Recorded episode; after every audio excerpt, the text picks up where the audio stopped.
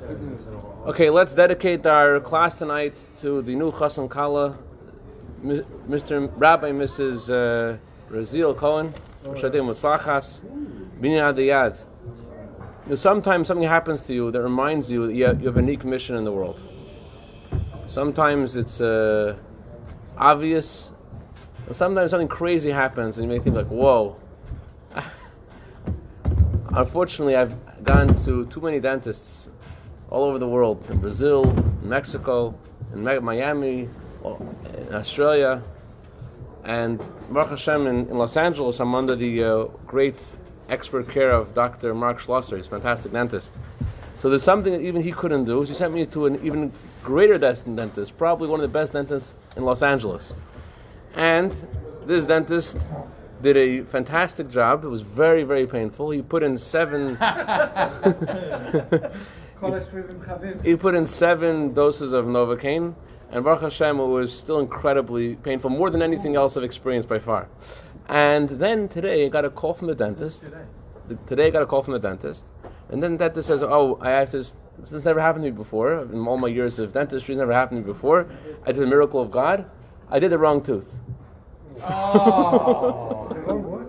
it was the wrong tooth. The X-rays, I don't know what I was thinking. I, anyways, so I'm not really sure it was the wrong tooth. Yes, it's a few million in. in it's amazing. He's Right, being we so have- honest. we have the mortgage here, guys. but, but, but the biggest miracle is that the pain went away. So it could be that the, the wrong tooth, tooth was actually the right tooth because the, t- the t- pain did go away. So, the point is. a lot of calls from attorneys after this morning. Okay, so so uh, Reb, Zev is saying that I should, I should open a lawsuit. I shouldn't open a lawsuit. The truth is, is that the Torah. Should put the hair conditioner, the, the fan on? The truth is that um, we're used to this expression in America: "Your body belongs to you. You can do whatever you want with your body," and that's also human logic. But uh, The government says it's right. The government says that you, you have the right to your body. Like this. So, so what about inflicting pain upon your body? Do you have the right to hurt your body?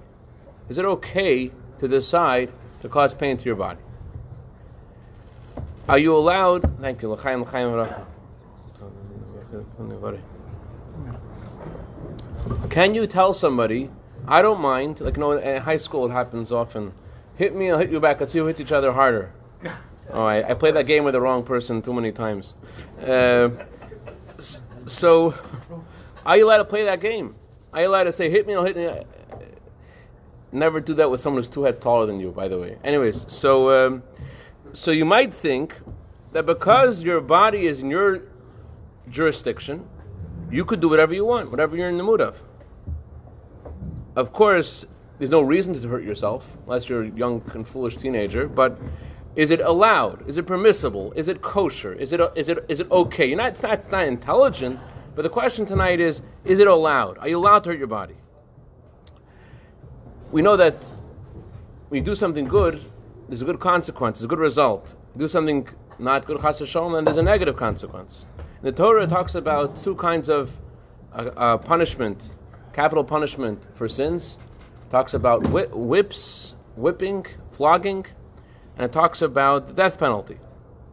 And the Torah talks about whipping. The Torah says that a person could only be whipped if the court first looks at the body of the person, the health person's health, and see if they're able to handle it. Not only that, that you have to further examine him while the whipping is happening to see if he if he's able to handle it. No, no. The ter- is that only rabbinical whipping? What about biblical whipping? The answer is no. Even biblical whipping, the person liable, he- even the Torah itself says to whip him, the, the, the, court still has to see if he can handle it, how much he can handle. But biblical whipping is worse. In what way? Well, biblical whipping is not limited to 39. Ge- generally, Makas Mardis is 39, but either the Torah says the Torah says 40, and the reason we do only 39 is because um, the Torah says if you do one extra, even if you even if you raise your hand against another person, you're called wicked. So therefore, the Torah says, don't do, don't, in case there shouldn't be an extra one, do one less. And there's another thing. Another qualification of this flogging is that the guy who's flogging has to be super intelligent, not so strong. So, besides all these qualifications and uh, making it a little bit less, there's another big thing. What's the purpose of the of, of the flogging in the first place? Even the punishments of Torah are not for the sake of punishment, not, not for the sake of pain. Even the Torah says punishment is not, God forbid, just to hurt the person. The Torah is called the Torah of kindness. That's the name of the whole Torah. It means every single part of Torah is kindness. Even the Torah says there should be a punishment, that also is kindness. And the Torah says, "V'nikla achicha Your brother, when he is flogged, he is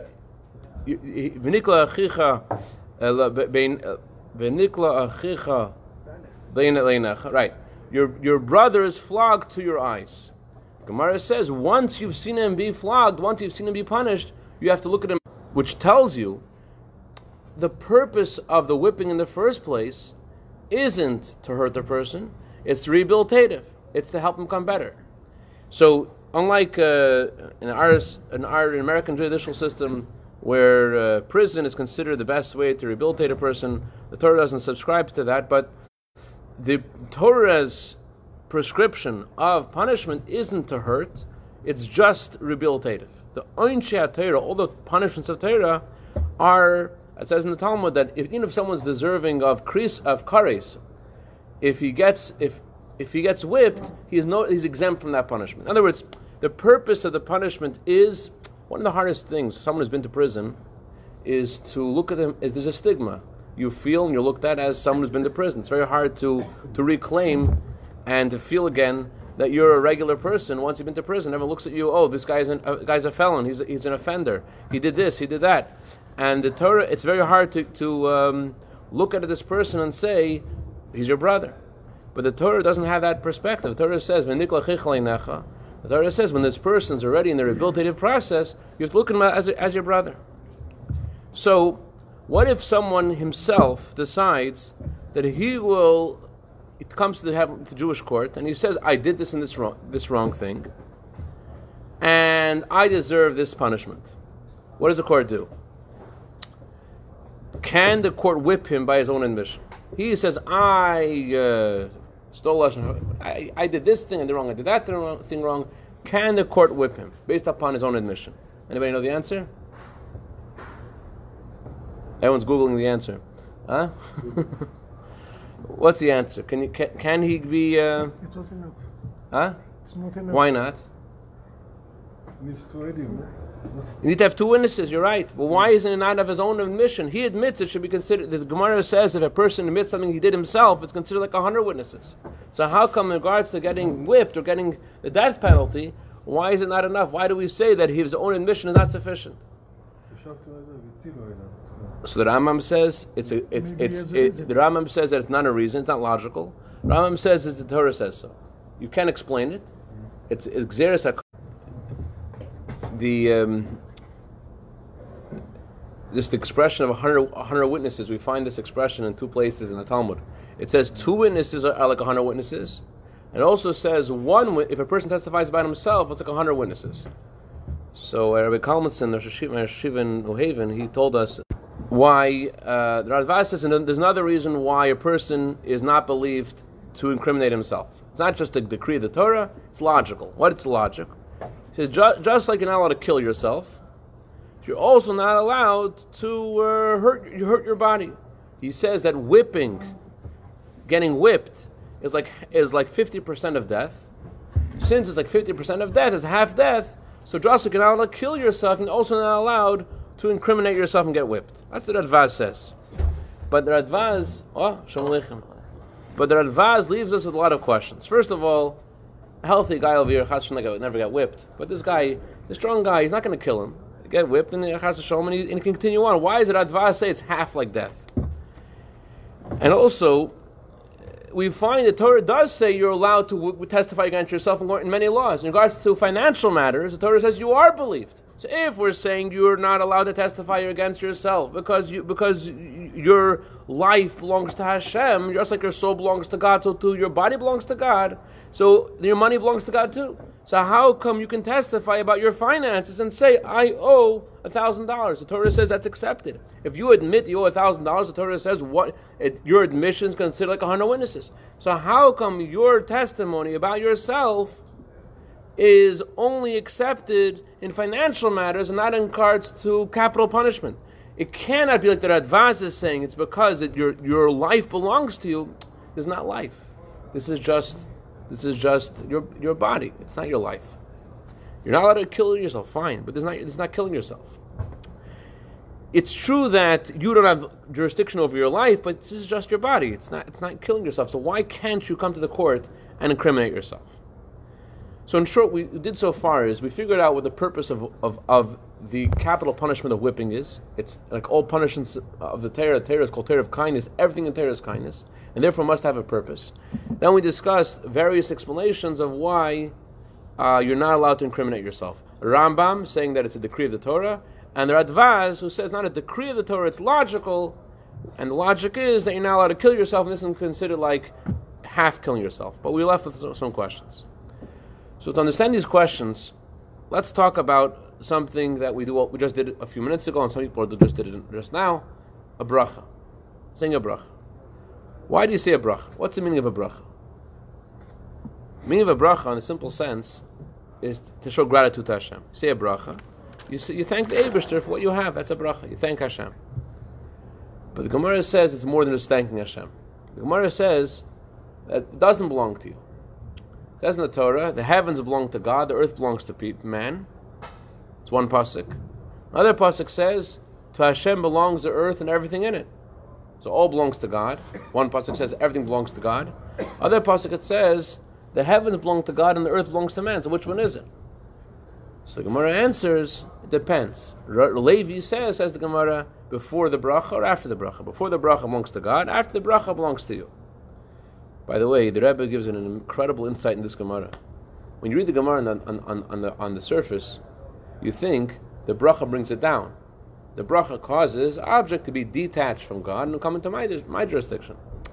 The Rebbe says it's the opposite. The bracha lifts you up. The heavens belong to God, and you're now able to be part of that when you said a bracha. The bracha uh, uh, catapults you to be the jurisdiction of the Abishter, and therefore you, could, therefore you could eat it. You're, you're, you're in Hashem's domain. Anyways, so the idea of saying a bracha is that it makes this thing belong to you. It's like Birkat Kohanim. Birkat Kohanim. The kohenim lift you up with the bracha. What are you saying? When the kohenim do the bracha before the yeah. it's the whole to elevate everything to God. Ah, okay. So the question like this: If we have to elevate everything to God, as Judah says, so how come when you get your new Tesla, there's no bracha? When you have a cup of orange juice, there's a bracha, but the Tesla is no bracha. You buy a house, huh? Shehecheyanu, depends which model. you, but why is no bracha? You, why is there no bracha on acquiring the Tesla? Why is no bracha on just because there's a bracha on a cup of a cup of orange juice? Why is no bracha on acquiring a Tesla, acquiring a house? So the answer is that your ownership over your property is different to your ownership over your body. Your body is on loan to you from Hashem. That's why the Alter Rebbe says that you're not allowed to hit your body. The Alter Rebbe says you're not even- allowed to pain your body. It's not yours. You only the body is given to you as a as a deposit as a loan. It's not yours to, fir- in the first place. So it's not only that, like I said before, the body's in your. It, it, you can't hurt your body because it's like killing your soul. No, the Alter Rebbe says the body doesn't belong to you. It was given on, on loan to you from Hashem. So in regards to eating and drinking, the Torah says you're allowed to have pleasure through your body by saying a bracha. In regards to hurting your body, your property is different. Your property, the Torah gives you jurisdiction over. It's your property. It's true, everything belongs to Hashem, and Hashem, can take it back. But while you own your property, your property is yours. You have ownership of your property. In regards to your body, it's never yours. Your body does not belong to you. Your body always, even while you have jurisdiction over your body, belongs to Hashem. It's only considered on loan from Hashem. Therefore, you can't hurt it. And that's why you're believed. And the Torah says you're not. You're believed in regards to financial matters. You're not allowed believed in regards to to Hashem's property. It's not yours. A whip in your body, killing your body, it's not yours. It's Hashem's. The army is the same thing. Army. Yeah, the soldiers, if he tries to kill himself and he survives, they blame him to. to uh, That's what I want to say. the you know, the, yeah. Yeah. If he tries to kill himself, then what happens? He damaged Your the- body- Oh, he damaged go to the army the army's. to- Yeah, very interesting. Wow, he damaged army property. property. And then what happened? He got- If you try to suicide, Very good. That's that, that's exactly wow. That's a great. That's an incredible example. He gets. Also tattoos, piercing, all that, in order to do with Yeah, I'll do per, eh, per- You're not allowed to do it in the army? You're not allowed to do any No, you piercing or tattoos in the army. No. So we're in the army of Hashem. So in the army of Hashem, you can't touch your body. Okay. So Is that only the Israeli or is that also? when you make a bracha, you're asking Hashem to have pleasure from the, through your body. That's okay, but you're not allowed to hurt it. Everything, everything in the world Hashem c- could take away, but Hashem doesn't. He, he gives you your property. you're therefore you could testify about it, but your body doesn't belong to you. It's only on loan. So what's the conclusion? Conclusion is that we should get a, uh, a, a, subscription to the gym. We shouldn't get a subscription to the gym. We should pay more. We should pay less for the gym. Well, what's the conclusion? What, what, what are you coming away with? Every morning, Alter Rebbe says, why have to wash your hands in the morning till Sadaim? Why have to wash your hands? Because your your body, when, you, when your soul goes up to heaven, you go to sleep. So around upon your body there comes clip, comes negative energy. Why is negative energy going to your body of all things in the world? The answer is because your body is a vessel for holiness. Since your body is somewhat, somewhat like like osmosis, your body holds the neshama all day. There's some kedusha there. So all the ichi klippas try to uh, get nourishment from your body at night, and therefore you have to wash your hands as soon as you wake up in the morning. Meidani. That's why the Frierdiker Rebbe says people wake up in the morning. Sometimes the very first thing they do is they worry. Why they worry? Because a klippa, which is it comes onto the onto the body, onto the hands. Therefore, the Frierdiker Rebbe says as soon as you get up, you have to wash your hands. And Hayom Yom it says, it says more than that. Not just your body is a vessel for holiness. It says in Yom even more. It says in Yom, you cannot imagine imagine how precious a body, a Jewish body, is to God. Even more, as in Tanya in chapter forty nine, the Alter Rebbe says when we say in, in before Shema, you have chosen us from all nations. What did God choose? He chose the body. In other words, before the Torah was given, the body was a vessel for the soul. The soul would reside in the body. Adam Ravinu had a body which, which, was a, which was a home for his neshama. After the giving of the Torah, it's not just that your body is a container for your neshama, your body has intrinsic holiness. God chose your body, which the Rebbe says that affects you in a, in a very powerful way. That means when you encounter physical things, just like God chose you, and His innermost desire is in you and your body, so too when you enca- when you engage in something physical, although you may be attracted to do it for the wrong reasons, a Jewish body is empowered to to express God's innermost desire. So that when you eat something, you drink something, you do the way Hashem says to do it. You do it with the right intent that Hashem wants it for. Because just like Hashem's desire is in you, so too you're able to also have that same experience in the world. That whatever physical thing you're engaging with, you, you have Hashem's innermost desire in mind. You have to do it because Hashem wants the way Hashem wants it to be done, the way the way Hashem wants it to be done. You know, Rabbi, Rabbi Eisenbach in Montreal is very uh. He said, Chaz that to bend his head to the food. You know, he doesn't, uh, There was a Pelish Tzaddik like that. he just, he just eat like this, you know. There's a Pelish Tzaddik, I I don't remember his name. Pelish Tzaddik was once told about another Pelish Tzaddik, two, two Pelish Rebbes. One was told about the other one that he's an incredible Tzaddik. And the first one's like, prove it to me. He said when he drinks soup, he doesn't lower his head. See, he doesn't lower his head. Oh, he doesn't lower. Doesn't, he keeps his head up. He said, let me try. Listen, I don't know what these Pelish Tzaddikim were thinking. I don't know what, I don't know why this is either hard or easy why this is litmus test. This is the way a story, it's in Rabbi Zevin's Sefer, Treasury of Chassidic Tales. He lifts up the spoon, he lowers his head, he says, okay, I give up. See, It's, it's, uh, there's something unique about that. Either way, but a Jew is able to, to eat the physical food that he has without lowering his head conceptually, meaning without doing it for the wrong reasons. Okay, getting back to my tooth. In the month of Elul, and I, I, I was thinking everything that happens in the world is by divine providence. Everything that happens is for a reason. So I was, thinking, I was trying to think what message I'm supposed to learn from this this incredible thing that only happens. This guy said it never happened in his career. I mean, it, it's incredible. It's a very unusual thing. I know skeptical people are thinking, oh, yeah, yeah, that's what he told you. Anyways, so listen. So what I think I was thinking was like this. Tells you it's never happened before. It's not telling you the truth. Take it from a doctor. All right. so I was thinking like this. There's a pasuk we're going to say tomorrow before Shabbat, before Mincha. We say, "Evilim derech pisham, ma'aveinu semisanu." They were wayward from the path of their sins. You shall listen to this. They were wayward from the path of their sins, says the Torah, and they fasted for their sins. Sorry, they were wayward from the path of their iniquity, and they fasted for their sins. The Mittler Rebbe said that a person should not fast for his sins. You shouldn't. You should not fast. Don't do fast. He says, why is a person fast? Because he doesn't know what the route is to the sins. Doesn't know what caused him to sin. He thinks the reason he's sinning is because of the body. And therefore he'll fast and he'll hurt the body, he'll pain the body, and he'll hurt it, and then and then oh, he'll solve the problem. An incredible story. I shared it earlier this week on WhatsApp. Unbelievable. The, I think it was the Sarah Vision Rebbe. This guy, uh, he, he was used to be religious, stopped being religious, and and, and uh, he um, he visited the Vision Rebbe, and when he visited him, he drove there. He drove there on Shabbos. So he felt bad. He drove there. So he told the Vision Rebbe, "I came here by car," and he's expecting him to tell him, "How dare you? Such a big avera, such a, such a big sin." And, and instead, tzaddik said to him, "My son, come to me how you want and when you want." And he hugged him. And when he hugged him, he said he never, he never left. He never, he couldn't leave. He never left. He stayed with him. He never left his whole life. He never left. He said, he, he said, what, what did this guy want when he came? He said, I, I drove on Shabbos. What do you want to do? He wanted to, to like to feel bad about it. He wanted him to tell him, shame on you, and then he would like release the guilt. But instead, he he held on to him. Come to me however you want, when you want.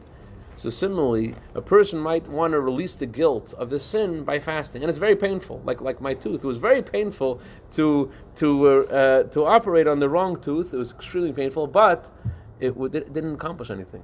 Well, the truth is, I don't know about that. I think actually there was really the right tooth. That's my personal opinion, but no one thought. That's the first dentist. I think he had a different opinion which tooth it was. So I think actually it was the right tooth, but that's just on the side. Anyway, so it's possible a person is trying to solve a spiritual condition with the wrong medicine.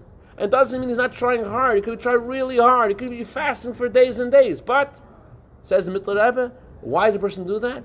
They're wayward. They don't know the path of sin. They don't know where sin comes from. Where does sin come from?